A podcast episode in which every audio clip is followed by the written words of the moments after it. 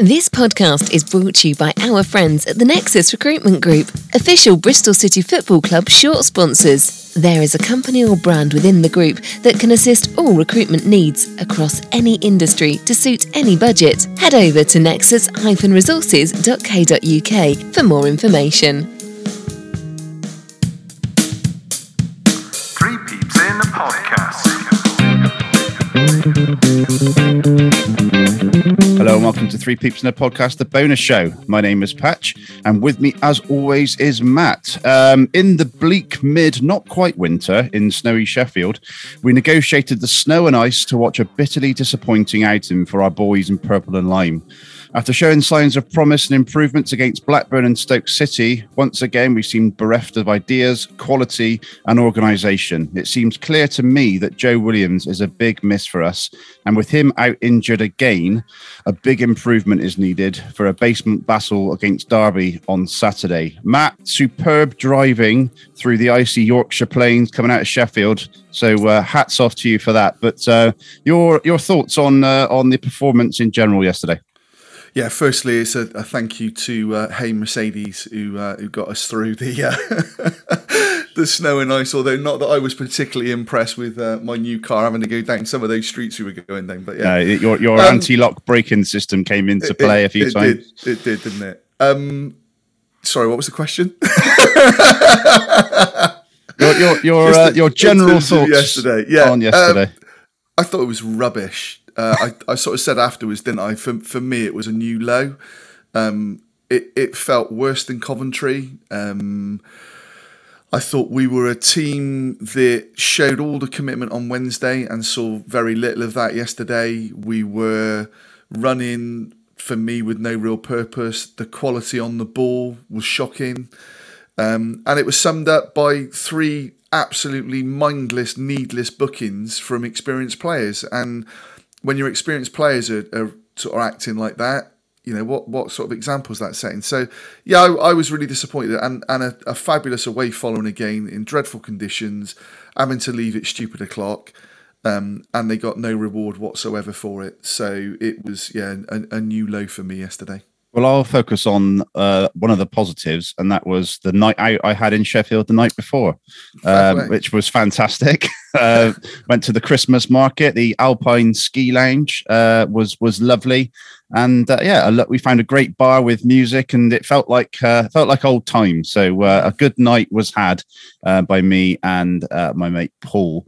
So that's a positive, and we got to hang on to these things. So Lee's 3 words were lost for words. So great thanks to Lee for those. We'll bring in our guest at this point, and that is James Pearcey, the sports editor for Bristol Live. James, you had a good weekend bar the football. Well, I mean, it was, yeah, but that was such the sort of the underlining part of the weekend, wasn't it? So yeah, absolutely. I mean, what I will say, because I've never been to Bramall Lane before, I was quite taken by Bramall Lane. It was sort of one of those stadiums which had a nice sort of modern feel to it, but also felt quite traditional as well. I mean, obviously, it's a sort of fantastically historic club anyway. But it was a bit of a pleasure to. I know no one probably wants to hear this, but it was a sort of a pleasure to set foot in Bramall Lane. I thought it was just a really sort of nice ground to go to, and everyone up in Sheffield was always sort of friendly and all that. So yeah, I'd echo that. I'm clutching at straws a bit in terms of positives. Yeah, I'd echo that. The trains ran on time, so through the snow. So credit to the networks for that. But yeah, the 100 and however many minutes that were played. Weren't great. No, absolutely. I mean, we'll expand on that in a bit. We will. Just before we get into the football, James, just explain to us. Obviously, Gregor departed around a month ago. Is there a new Gregor involved with reporting on Bristol City? What's the current sort of structure for Bristol Live? Well, Patch, there'll only ever be one Gregor. Yes. Okay, so I can't say there'll be a new Gregor. No, it's just I mean, it's a fairly sort of straightforward explanation, really. Basically, Gregor left the company at the end of October, and I've sort of, I mean, I've been sort of doing City off and on because I have to do the other lot as well sometimes, of which their name shan't be spoken for this for these purposes. But no, so I've been doing sort of City off and on, and you know, I've just basically covered it.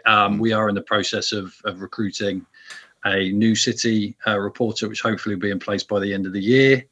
So that's pretty much the situation as it is. Okay. It's just a case with sort of Gregor leaving. I was capable of stepping in. That there's been no great rush. Hopefully by the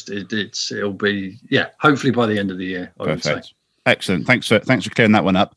Okay, let's get into the lineup then, Matt. It was 3-5-2. We stick with the same formation, which continuity is good, coming off the back of two good performances, but one change, obviously a big one, with Williams coming out of the starting lineup and Massengo coming in. But we've been praising Massengo on this podcast all season pretty much, and would hope that he could come in and do a similar job, although not maybe the leadership qualities and etc. of Joe Williams. Yeah, firstly, blow Joe Williams being out again, and Nigel said before the game that it was likely to be for a few weeks, so that's a big blow, albeit it's a different injury, which I suppose is a blessing in that regard. And I don't know that we had any other choices. I mean, Massengo is always going to be in kind of our starting lineup anyway, I think, although his form has dropped of late. But I was worried beforehand, knowing that Sheffield United had two experienced quality Championship midfielders in Oliver Norwood and Conor Hourihan. And I said to Paul before the game, for me, I would have had Han-Noah sitting deep and letting Tyreek do what he's been doing of late. But I just think we'll talk about the game, but that was just a key battle that we ended up losing. But as I say, in fairness to Nigel Pearson, I'm not sure what other options he's really got with Matty James, Andy King out injured. What other midfielders have we got that can go in there? And James, I haven't done the maths, but I think that's got to be our youngest midfield we've ever put out, with Scott, Benarous, Backinson, Massengo, and Callum, who's obviously a little bit older, but it's not a lot of experience in there. What were your thoughts on how we set up at Sheffield United? Yeah, I was 21 average age across the board. It was marginally older than the midfield that finished the game against Stoke, with Cam Pring tucked on the left. But yeah, Callum, obviously 26, being the senior partner. I mean, as Matt said, it's hard to see what else he could have done. I mean, we're sort of thinking about it. The only other option that could have been in midfield, and that's maintaining the system that I think we should say proved successful against Blackburn and Stoke.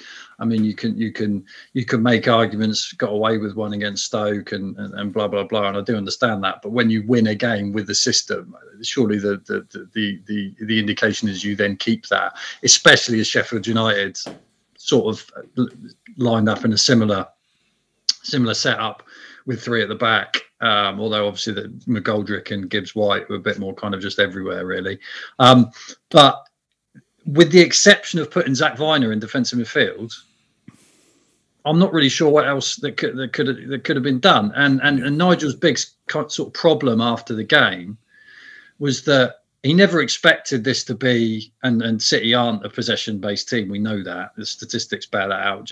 They're just not a team that are going to seize control of possession and dictate at the moment. At the moment, that may change, but at the moment they're not. I think that I haven't seen yet, but they're in the bottom 4 or 5 teams in the Championship for that. Yeah. So that's never going to happen. So adding Zach into that, okay, maybe you do bring a bit of extra defensive quality, and then of course you've got Rob Atkinson to tuck into defence. But Nigel's big problem after the game was how poorly they used the ball when they did have the ball. So there were, and again, not wanting to sort of hammer individuals too much, but there were certain instances when Han-Noah had the ball and it was quickly conceded. When Tyreek had the ball, it was either the wrong pass was made and the sort of momentum lost. There was an incident in the first half where it got worked out to him, and he had Alex Scott on an overlap. He had Andy Lyons making a little run inside. He might have been offside, but making a little run inside. and Tyreek's only thought was to have a go, and it got deflected and went well over the bar. Now, it's not knocking him for the shot necessarily, but there always seemed options on for players that weren't always taken. Now, in mitigation, you've got people like Hurahan, Oliver Norwood buzzing around your ankle, so that affects your decision-making, and the decision-making was a problem. But to go back to the overriding point, this is the situation the City squad are in. These are the only players he can pick in midfield.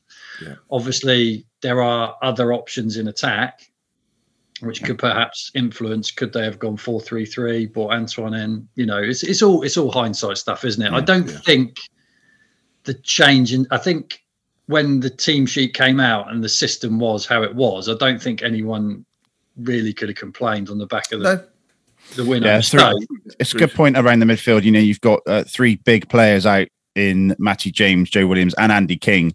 You know, King and James, two players that Pearson brought in to shore things up and bring a bit of maturity and experience to the team. Point well made. Let's get into the minutes then. I went for a slightly different approach with the minutes on this occasion. I've gone in blocks of 10. So let's see how that goes. Yeah. Okay. So it basically meant every 10 minutes I was making notes rather than every couple of minutes. So I managed to watch some of the game. So first 10 minutes, Sheffield United looking dangerous, City looking nervous, Viner getting pulled about, Atkinson wasteful in possession, and we win a corner, Matt. And it's wasted. That was the shining light of the first 10 minutes for us. Was we won a corner, and the delivery wasn't great. Yeah, and I can't remember. I'm assuming it was Alex Scott, but we referenced it, didn't we, on the trip back? Alex, whose dead ball delivery has been pretty decent this season, he had a really off day yesterday. And it goes back to something I said a couple of weeks back when Matty James was taking everything. We don't vary it. You know, we seem to have the same one player take all of those dead ball situations. So, you know, the fact he was off form as well, you just thought, we'll give it to someone else, let someone else swing one in and see what happens. So you're right. And, you know, as James said, it's not about digging individuals out, but we're not a possession-based team because we can't look after the ball, but simply can't look after the ball. And you know, I've wrote about it in my fans column, but it's something I've talked about, even under Lee Johnson. We just don't seem to coach that kind of element to it, which is somewhat of a surprise because when you've seen them train, they seem to do a lot of those kind of small-sided drills where it is about possession and, you know, when you watch them on the warm-up. But when we're in a game, we just give it away so cheaply. And I think I shouted a number of times yesterday, we didn't seem to string three passes together right across the team, whether that was going up front to Martin and it coming back or in the midfield. So there really wasn't much to sing about, was there, in the opening 10 minutes? And we looked second best against a team that haven't really been performing that well. I mean, we had a couple of comments from Sheffield United fans saying to us, you know, we'll have a lot of the ball, we won't do anything with it, you'll score a goal, and that'd be how it was. Well, it wasn't that. I thought it was a 2-0 battering. I can confirm that Matt has got the loudest voice on the terraces. I might have to take some earmuffs next time. 10 to 20, so more of the same. We go forward and it seems to come straight back. It's not being held up. Brewster goes through the back of Massengo. I think he got away with that one and that caused a bit of a stir. Baker slices a clearance and it almost goes past Bentley, but it went over the top. Atkinson gets a shot away, but is leaning back. I think, James, that's what the one you were talking about, but he's always leaning back and it's always going over. But again, we can't knock them getting a shot in. That one goes for a corner. This corner is decent, a decent delivery, and a Martin header is well saved, James. So that's 10 to 20. Yeah, the Bentley one, I think that that's when he was booked, wasn't it? Because yes, Bates, he sliced it, he tried to keep it in, system flagged, and then he bombed it downfield and was booked, which I thought was a little harsh, if I'm being honest. It was a frustrating one, but was a little bit harsh. It just the first 20 minutes were there was a real sort of sense of foreboding. It was like, oh, this is going to be hard. But the one thing, and you mentioned speaking to the Blades fans, Matt, I don't know about you, but did you think the atmosphere was very subdued at the start of the game? Definitely, yeah, 100%. And I think because of the fact they've dropped out, I'm not sure the general vibe about Heckingbottom's appointment and on a 4-year deal, how that went. So they sort of announced that at the start, and there wasn't like a rapturous applause for a crowd of 25,000 as well. Yeah, which we debated, didn't we? We didn't think it was a 25, but I think like more so for McCall and Jack Lester, because they're two popular Blades players. But yeah, I agree completely, James. I thought it was another example of it was an opportunity. Had we gone out from the off and really got the crowd on the Sheffield United sort of team's back, it might have been a different story. But we just didn't. We just didn't get going at all. Yeah, it was a good opportunity though, and Martin. Can he direct his header better, James? It's a good connection. It's a good header, and the keeper saves it. But it is at the keeper. Yeah, I'm always loath to criticise professional footballers' finishing, given my proficiency in front of goal throughout my career. Open quote. So finishing, I'm not. But yeah, it was it. I mean, when you look at it in a wider sense as well, over the course of the night, it actually was a really good chance. Yeah. And in the context of the game, as you've alluded to there, if that goes in, maybe the whole complexion of the game changes. Because I don't want to sort of spoiler alert, but I actually felt the next bit you're going to talk about, 20 to 30, we then get into, well, hang on, it's slightly changing. It's slightly changing. And there was an opportunity there for City to take advantage, which obviously they didn't. But that sort of midpoint of the first half, it could have gone a bit differently because they kind of weathered that early storm, which wasn't actually that bad by a few bits and pieces and runners getting beyond wing backs and things like that. And you just saw all of a sudden, well, hang on, Sheffield United got some really good players there. But they kind of got through that. And then I felt, it was maybe starting to build the Martin chance, and then they got a few. I do actually think, Matt, when you said about three passes, there was a move on halfway where they went sort of right to left, back to right, back to Scott, and then it kind of broke down a bit. But that was encouraging. It was these little kind of moments you thought, well, maybe they can build on that, and then they didn't. Can you just say weathered the storm again? Weathered the storm. That's a fantastic segue. 20 to 30. The snow is getting very heavy now. Viner overpowered by McGoldrick. Luckily, his header is poor. Callum O'Dowda and Bentley both booked for petulance, kicking the ball away. And a couple of corners in that 10-minute spell, Matt, that came to nothing. So, creating advancements, but getting opportunities and not taking the best of them. Yeah, and again, I don't want to be critical of Alex, but his dead ball, as I said, is normally pretty good. But again, it's another thing with our corners. We seem to play all these teams that the ball goes in under the bar and Bentley's crowded out and has to come in, scramble a punch away. For ours, we either overhit it or as a catch for the keeper or is easily cleared. And again, comes back to what we're coaching and what we're doing, but. You referenced McGoldrick there. He's a player that when he was at Ipswich was kind of let go, and there was even talk of us being in for him at one stage. But he's such an intelligent footballer. He's very, very good on the ball, brings the ball under control. But for me, the difference between him, and he must be a similar age to Chris Martin. I don't know how old he is. I know he's had a couple of sort of bad injuries. But his movement and his clever sort of running belied his age. He looked a really decent striker and he was causing Alex Scott all sorts of problems. I mean, Alex Scott looked like a number 10 youngster playing in a completely unfamiliar role yesterday, I thought. Okay, 30 to 40. Massengo again pulled back by Brewster, but he got booked on this occasion.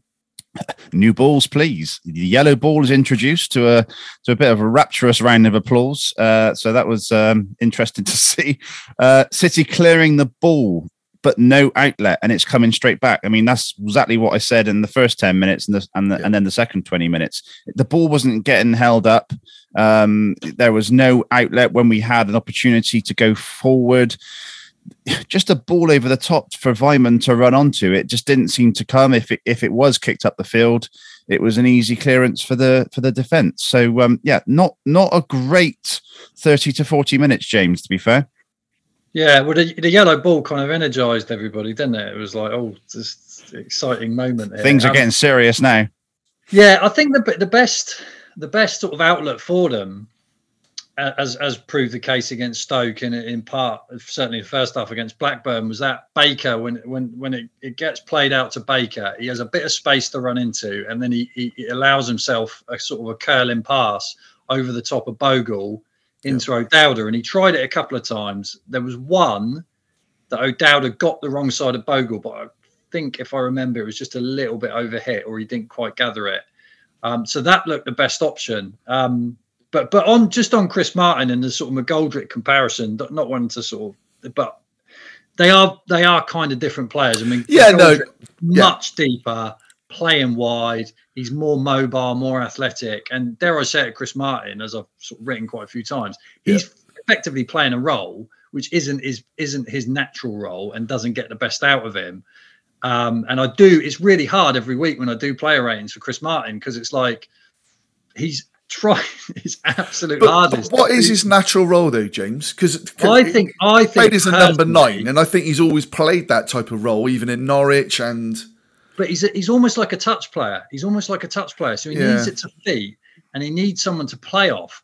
And because Andy is a bit more. Andy's always on the shoulder. He's sort of on the shoulders, buzzing round. I mean, he's kind of everywhere and nowhere sometimes. He's been played as a target man, Chris Martin, but he's not actually even 6 foot, is he? That's what I mean. And there are two types of number 9, though, aren't there? And you're right, James. Sorry, talking to you. You're absolutely right. He needs the ball into his feet as a target man that's going to hold it and play it. McGoldrick was doing that yesterday for them, and admittedly he was going wide for it. The thing for me with Martin is we play it in the air to him.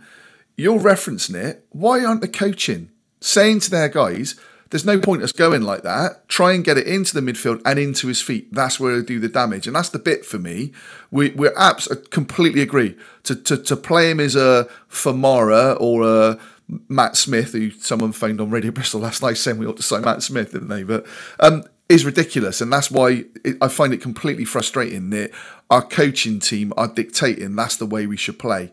So I'm absolutely in agreement with you. That's not his style as a tall number 9 winning flick-ons. Although actually he does win a fair percentage, doesn't he? In fairness to him, he got dominated. He got that. I thought Basham was very good for Sheffield United. He is, though, isn't he? Yeah. And he sort of got the best out of.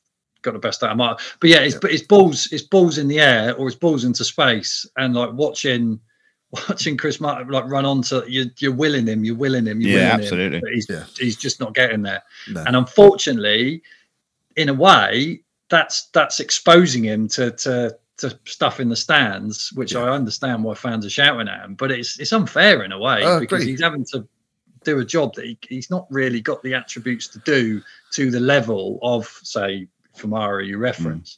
So it's a mad one in that regard, and but it's how Nigel wants to play, and in a way they just got to get through it, and then possibly in January make an addition. But signing a striker in January is tough. Exactly. Yeah, it's a tough thing to do. Another good segue there, James. Just got to get through it, because that's what we tried to do to get to half time. There was a lucky let off. There was a shot from the edge that was deflected, but Baker dealt with that one. Vyman to Martin, and he is ridiculously caught offside. There was a good chance to break, and Vyman, passes to Martin, who's clearly in offside position. He's probably better off just going by himself. Martin booked for kicking the ball away. That's the third City player in the matter of 20 minutes that gets booked. Sheffield United break, and City's first half luck runs out. At one point in that attack, there were 5 City players, which if you've got a very large Super King duvet, you could throw it over all of them at the same time. And that was so frustrating to see. Brewster gets the ball, and he is basically turning and shooting. Kalas does try and get the slide in, but unfortunately for us, he doesn't block it. Atkinson continuing to try worldy passes, and none of them are coming off. Callum O'Dowda kicks the ball out when a player goes down. Now, I thought the rules were you play on until the referee stopped it. I don't like to see that. We're not. I don't know what the term is, Matt. That we're not, naughty enough, or whatever the word is. Professional, that nasty streak. But you're right, that is the rule. But I think when the crowd starts baying, and I think even the we're 1-0 down. I completely agree. It's not a head injury. It's not his leg's not hanging off. Yeah, Sheffield United players were sort of, you know, gesticulating from the kick it out. And O'Dowda's always going to do that, isn't he? And I felt with the ref yesterday, it was frustrating, and you know, the fans were getting annoyed at the ref for booking the players for kicking the ball away. And I took round to one guy, didn't I, and sort of said, but he's right to do it. The only thing was, a couple of times the Sheffield United players did it, and he didn't do it. So I think that's where the frustration grew. But yeah, I mean, the goal, Brewster just seemed to be unmarked almost, didn't he? And was able to sort of turn, fired a shot which Bentz had no chance. But I've not watched it back. But real time looking at it, I just couldn't believe how much space. It might have been four players, but it was four or five, and they were all just bunched together in a square. Yeah. None of them picking up the guy who passed to Brewster, and he's just had time to turn and shoot, and it was coming, James. It was clearly coming, wasn't it? Yeah, I mean, it's just the volume of pressure and defenders constant. I mean, to go back to the midfield, as you're a defender, if you just constantly got Gibbs White and McGoldrick running at you, you're just naturally losing your structure because you've just been moved everywhere. And the goal came, I think it was a ball that was intended, an inside pass. I think it was Stevens overlapping.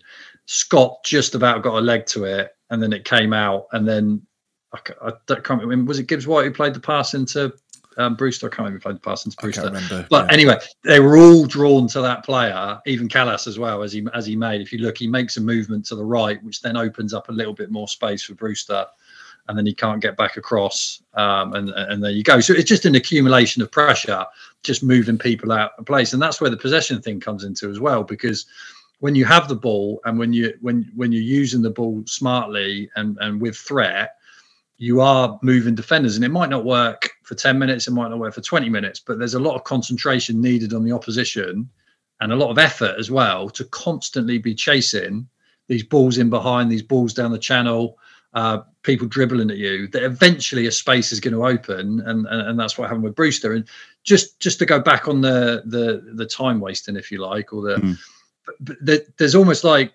it's sort of a paradox that, because you say about O'Dowda and the nastiness, but ultimately the time wasting thing was clear. It was a clear sort of tactic of gamesmanship by City. They were clearly told.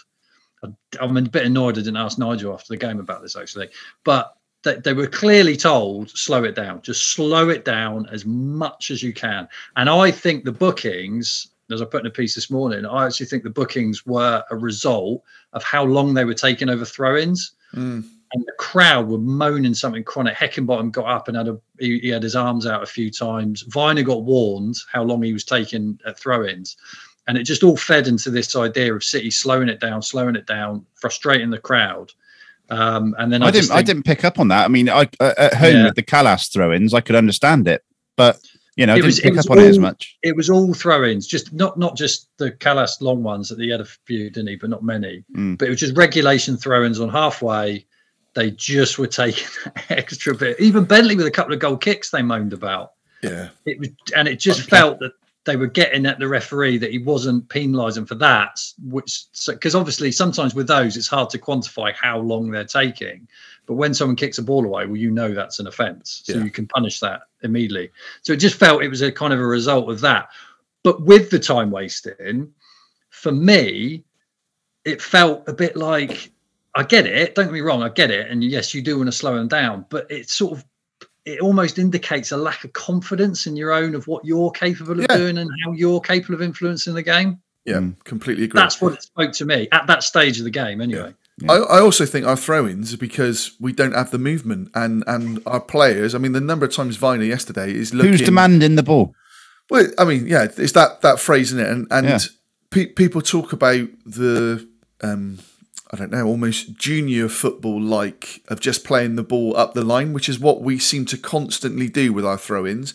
We never seem to have a midfielder that makes the run, or the person taking it that is aware enough of where the space is to throw it, which again, for me, coaching tactics. So you might be right. There might have been a deliberate rationale to slowing it down, but I still thought it was pathetic. Cool. The halftime summary from Rob. Dreadful, awful to watch. No attempt or no confidence to play any football, just lumping it into areas in the hope that something might fall our way. Yet we've seldom won any first ball and pretty much lost every second ball. Kalas throws are pointless, loopy, and not even reaching the first man. Every which way we are giving up the ball far too easily, and added to the fact our defending has been shaky. No surprise we are losing, albeit to a very average side. This is not what I want to be watching for the team I support.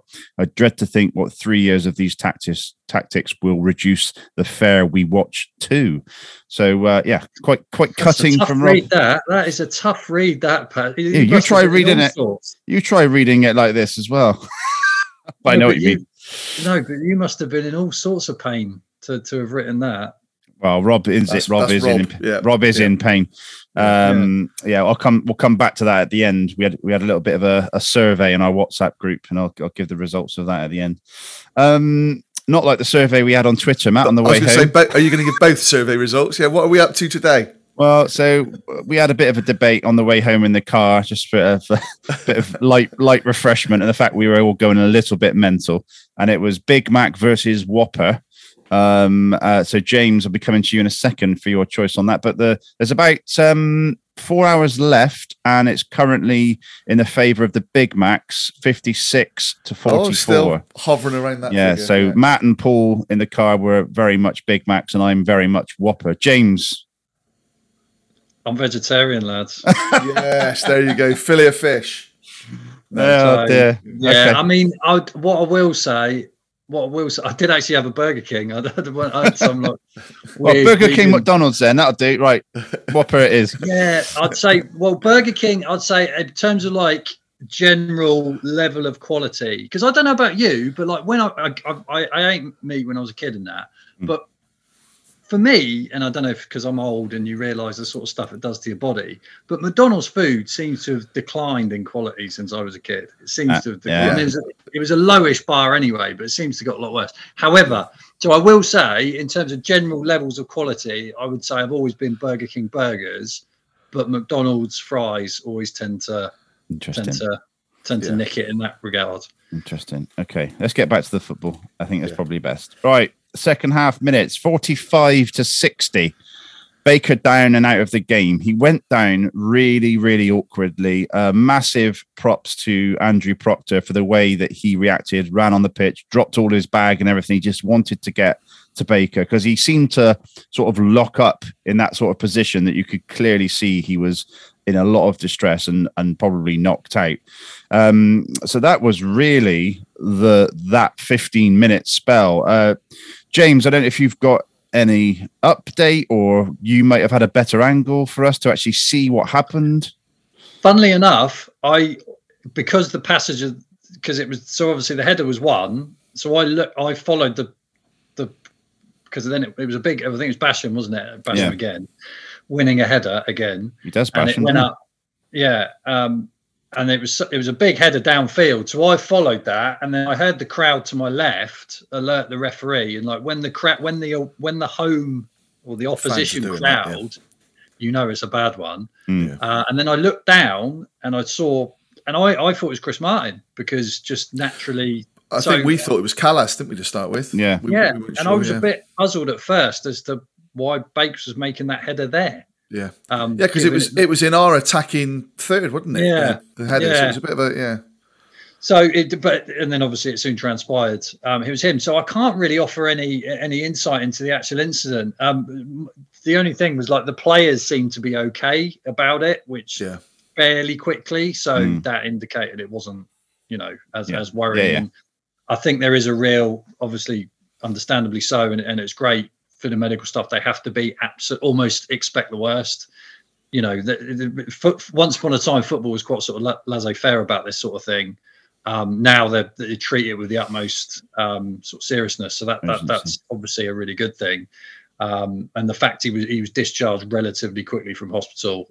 City, they're not really offering any update at the moment, so it's probably not, unless the club might put out a statement. Do you know if there's any rules if you get two concussions in the space of 3-4 weeks that it's a longer layoff the second time around?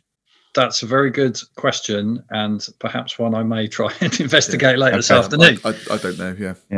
Sorry, I don't know. But it's worrying. I mean, it's worrying. It's just, I mean, just for him as a human being. Well, he might have to wear one of those, Peter Cech style, head guards for the rest of the season, when he comes back. So all the very best to Nathan Baker. As I say, massive props to not only Andrew Proctor, but the rest of the team, and also the team on at Sheffield as well. Yes. The ambulance crew around the edge. So you do have to look at the Patch, that obviously his safety is the primary concern, and going forward. I mean, again, listening in on Radio Bristol on the way back, his style, he's 30 years of age, you're unlikely to change the way that he plays, so I get that. But from a football management point of view, you can't rely on Nathan Baker finishing games. That, I genuinely would love to know the statistics for how many games Nathan Baker has started and not been able to finish. Pretty much all of them through injury, and a lot of them through head injuries. So, it's not his fault per se from that point of view. But you're almost thinking to yourself, right, I've got to have a centre half on the bench, because I'm likely to lose Nathan Baker, and that can't be good, and it can't be good from a partnership point of view with Kalas or a defensive unit. So it's something they really do need to look at. I don't think you can keep Do you think he's walked under a lot of ladders? I don't know. I mean, I can't BS on this podcast. I've questioned Nathan Baker's commitment. I'm not for yesterday, because clearly a head injury is completely different. But I almost feel with Nathan Baker, when he goes down, you know that he's coming off. Now, I'm taking the head injury ones out of the equation, because that's protocol, and clearly he was in a bad way yesterday. But something needs to be looked at in the way that he plays, and also what we're doing as a team, because you just can't rely on it. And, if you've got him, Joe Williams in the starting lineup, you're almost thinking, I can't make subs because I might lose one of those two, which just isn't a good place to be in, is it? Well, with the new sub rules, which, hey, James, you might be able to clear out for us again. Yeah. Are we allowed 5 subs now? I saw something in the week that it was a Cardiff statement, wasn't it? Yeah. Around how many subs you're allowed. And obviously, with it being a concussion, we would have been allowed an extra one anyway. So does that mean we were allowed 6 yesterday? I still don't know. Sorry, I don't know. You had the extra situation in the cup as well, didn't they, when they brought on an extra? Yeah. Okay. We'll do a bit of digging. Yeah, sorry, I don't know the answer to that one. And also, is a head injury necessarily concussion? I mean, I don't know yesterday what his was. So I think he was definitely knocked out. We looked at it, didn't it? Yeah. Okay. We'll get well soon. But just on Bakes, when you say about commitment, I think that's part of the problem. I think he's too committed. Overcommitted. Yeah. He overcommits himself. Quite clearly, overcommits himself. He's like the. He just loves the con. He's like the. He's like a running back in NFL. Yeah. He just loves the contact. Yeah. He's always wants to be first, which is great, and that makes him the defender he is. But there's a trade off with that, and as we get to how he is in his career, you have to start. There is an element of concern there. Yeah, just for him, really. He's got to look at it himself, hasn't he? Because it's like the strikers who drop back into midfield, or the midfielders who drop back into sweepers because their legs have gone a little bit. Nathan Baker needs to seriously look at his own way of playing, because there's a lot about heading the ball in the game and what that leads to in later life. Nathan Baker's injury record this season, with head injuries in particular, not good. So, yeah. Okay. Atkinson comes on, which is no surprise. And then also during that period as well, Naki Wells comes on. So an attacking substitution, bringing off Benarous. James, for you, what did the sort of formation? Did it change, or was it simply Andy Vyman pushed on and Andy Vyman dropping back, I should say, and Naki Wells going up top with Martin? Yeah, it was pretty bold, wasn't it? And then when Antoine comes on, what was it, in about 15 minutes? Sorry to jump that one in, but the thing is with Nigel, and he does have this sort of reputation as a pragmatist and defence first coach, and it's all a bit safe and sometimes one dimensional. But he has mixed it up with his substitutions. in the second half of games to try and win games. There's been a few, I think, was it the Luton one? Where they Luton and Preston, I think. He does go for broke a little bit. And clearly at 1-0, and it was an absolute miracle it was only 1-0 till Billy Sharp. I mean, I just have no idea it was only one. And that taps into what you're saying about the Sheffield United fans, that they just don't have, they perhaps don't have the cutting edge that their build-up play warrants, but or deserves. But, you know, so Atkinson comes on and then Wells came on. He had a big chat with Vyman about his role, but then it looked like Scott was tucked in a bit more centrally, especially when Antoine come as well. Scott moved into midfield because obviously then, you know, Atkinson comes off. But yeah, it was obviously more attack focused and trying to make the most of the space in behind, because Sheffield United were playing a bit of a high line because of their the amount of possession they were getting. They were naturally moving up the field in tandem with that, so there was greater space behind, and obviously Wells can do what Martin can't in that regard. And there was that chance, wasn't there? And I don't know if you got to that. Yeah, we'll come on to that.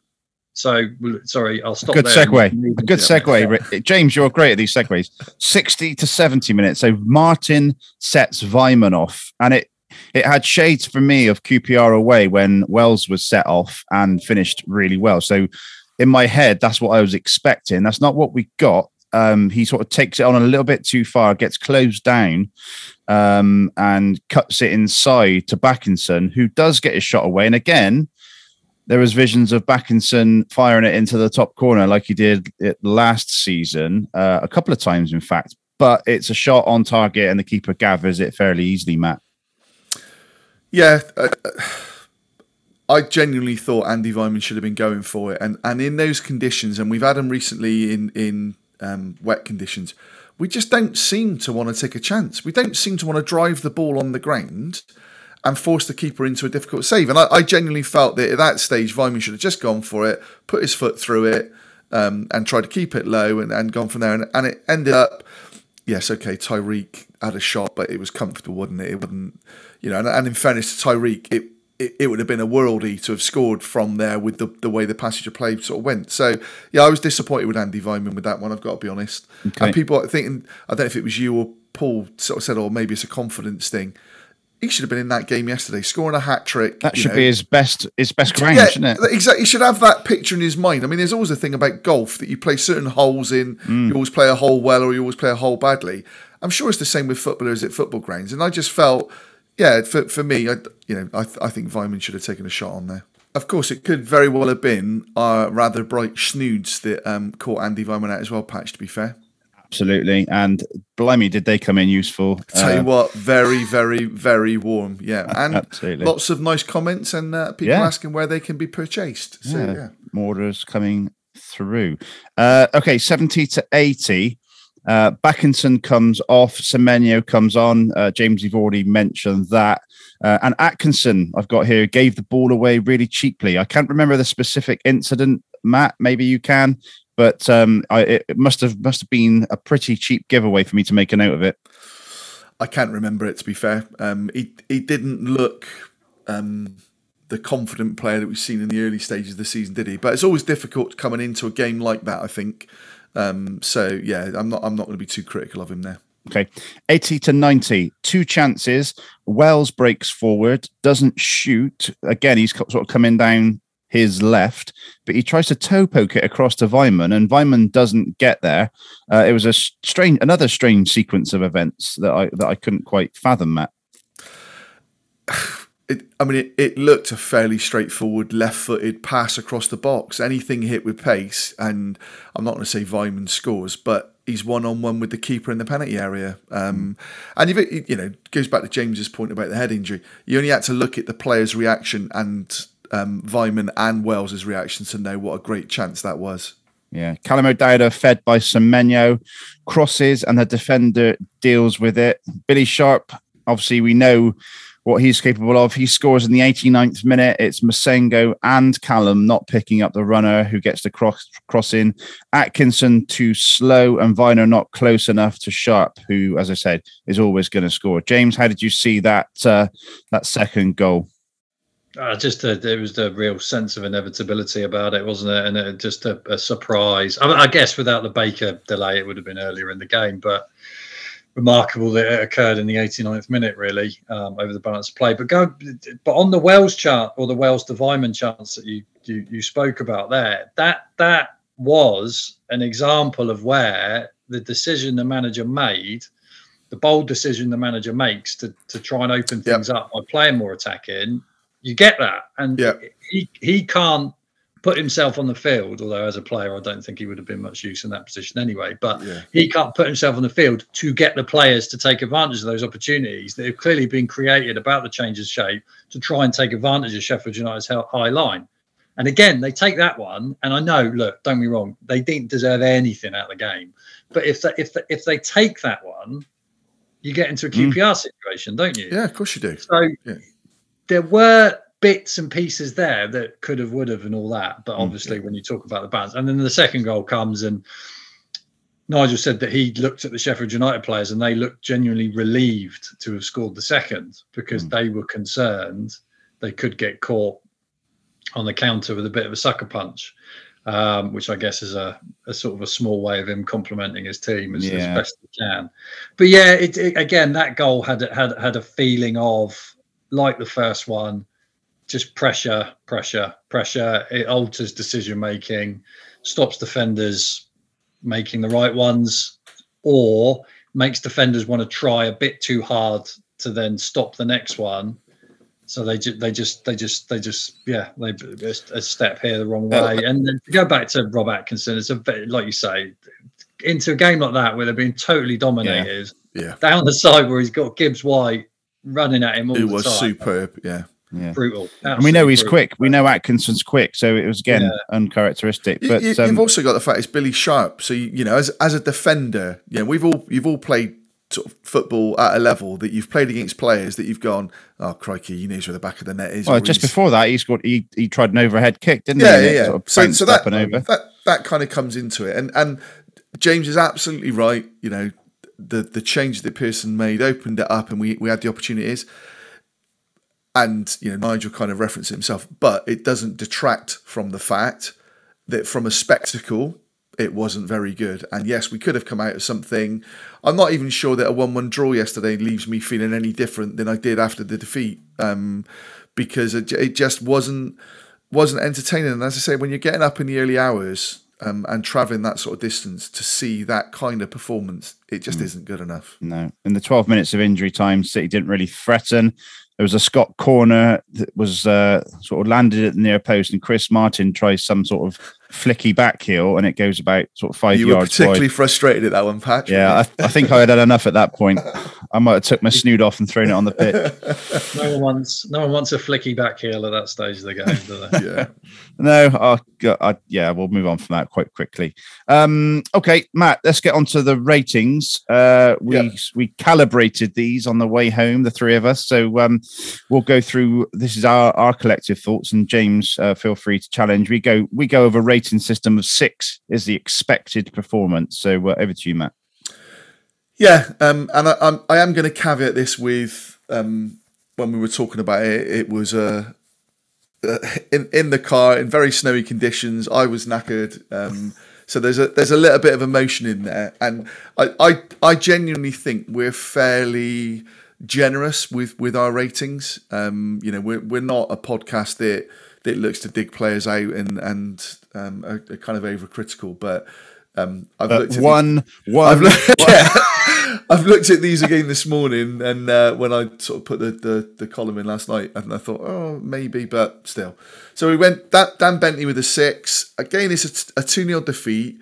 I could talk about his distribution. We could talk about the booking, but he also made a couple of really good saves that kept the score down. So, you know, you're expecting your keeper to make saves, but I thought there were a couple of good ones. So we gave him the benefit, if you like, and said 6. This is where it's a really difficult one, because I love Alex Scott as a player. He isn't a right wing back. He's doing a job for us. And I think in each of the games, he's been badly exposed at times that could easily have led to goals.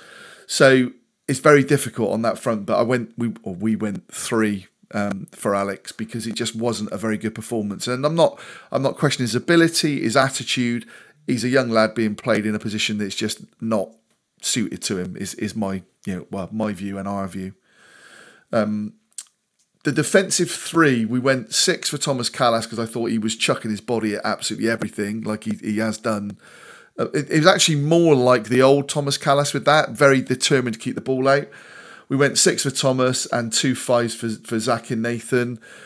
They could possibly have been 2 2 6s as well, but I thought Zach a couple of times got caught. The McGoldrick chance that you talked about.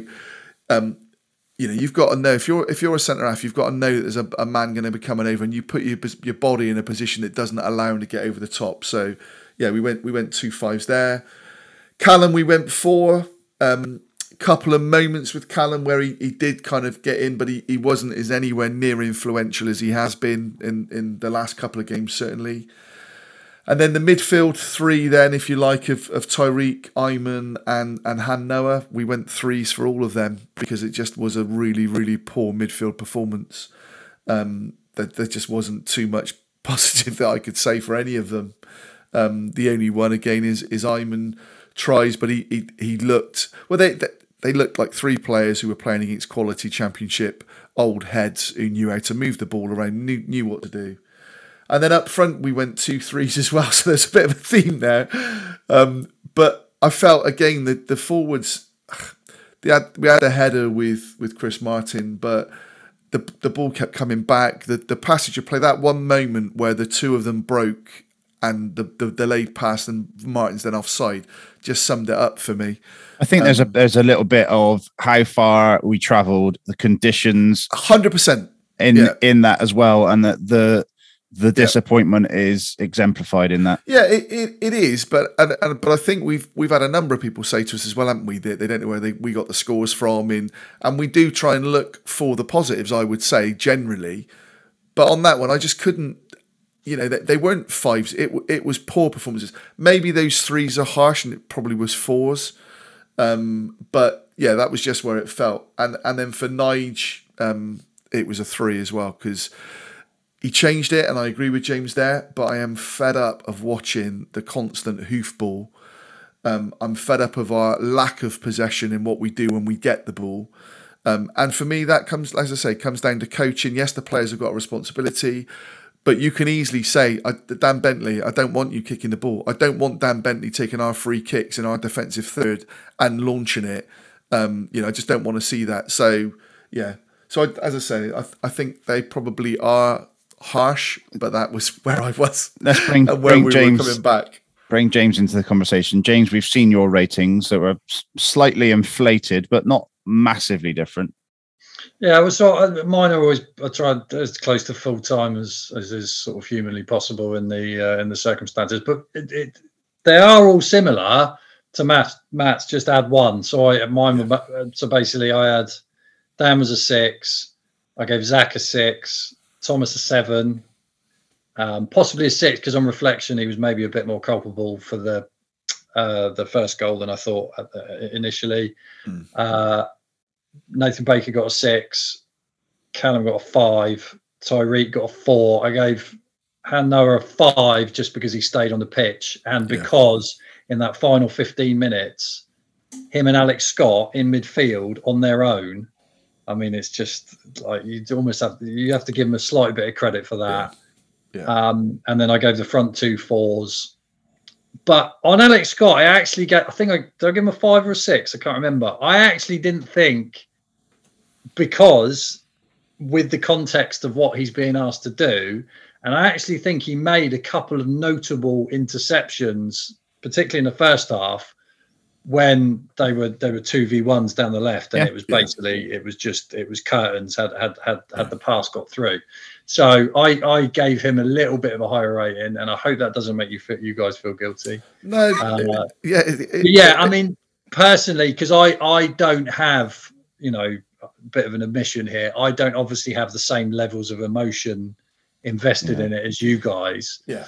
So I do kind of try and see it.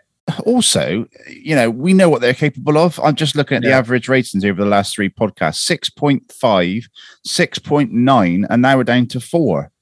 So that's the frustrating part, and we know what they're capable of, and we're not saying they're a bad player. We just they didn't show up on Sunday. Yeah, and I don't. And to be honest, I don't think that them as professionals and just people who enjoy football. I don't think they could look at any scores that have been given constructively. Obviously, because there will be people out there chucking out zeros and ones, which is obviously ludicrous, but.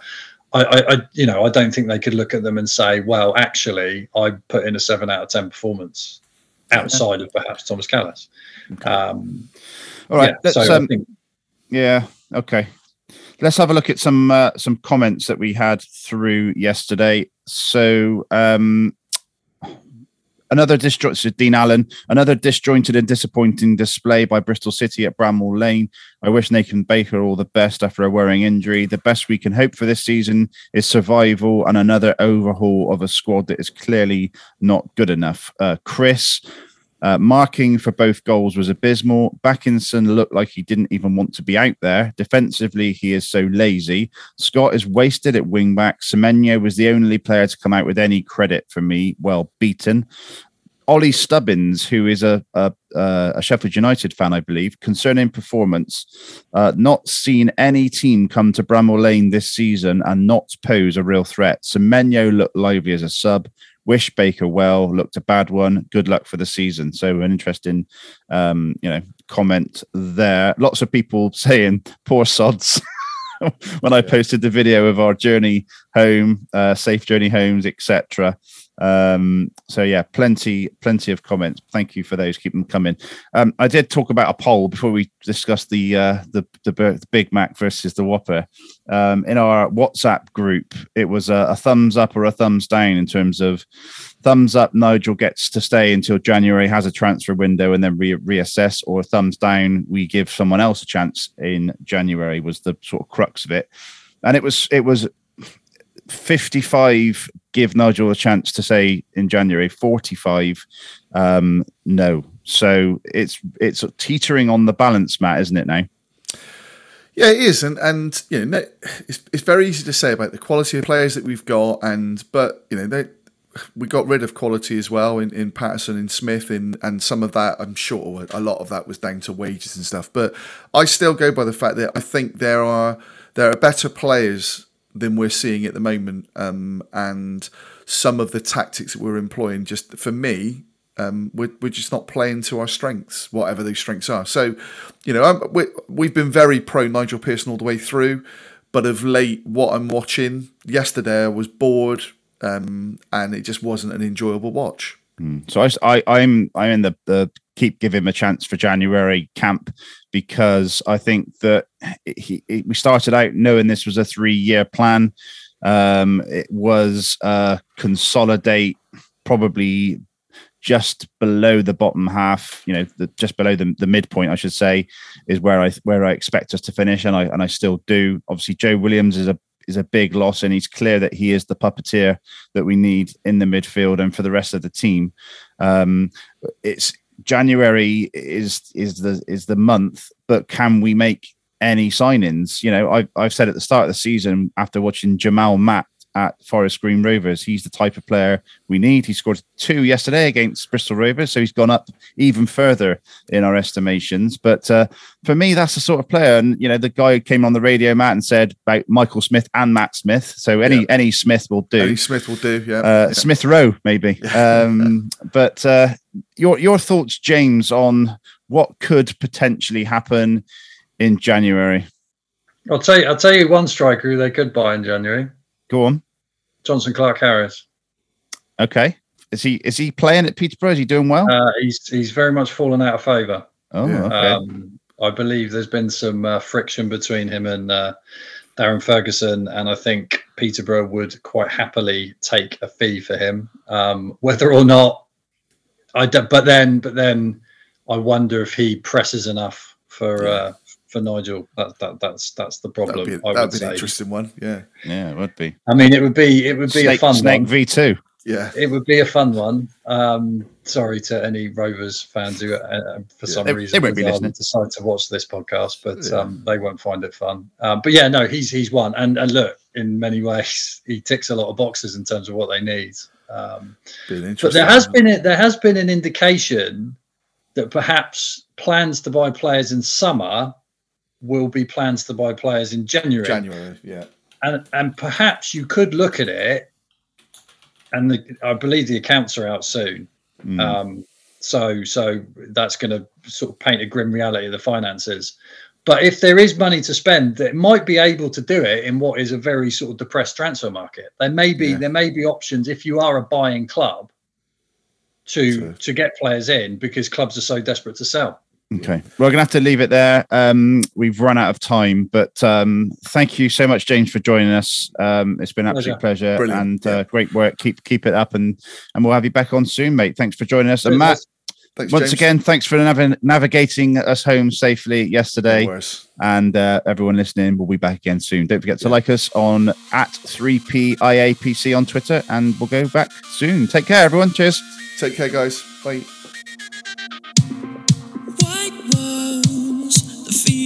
Home, warm smiles, a crash and burn, and the wind.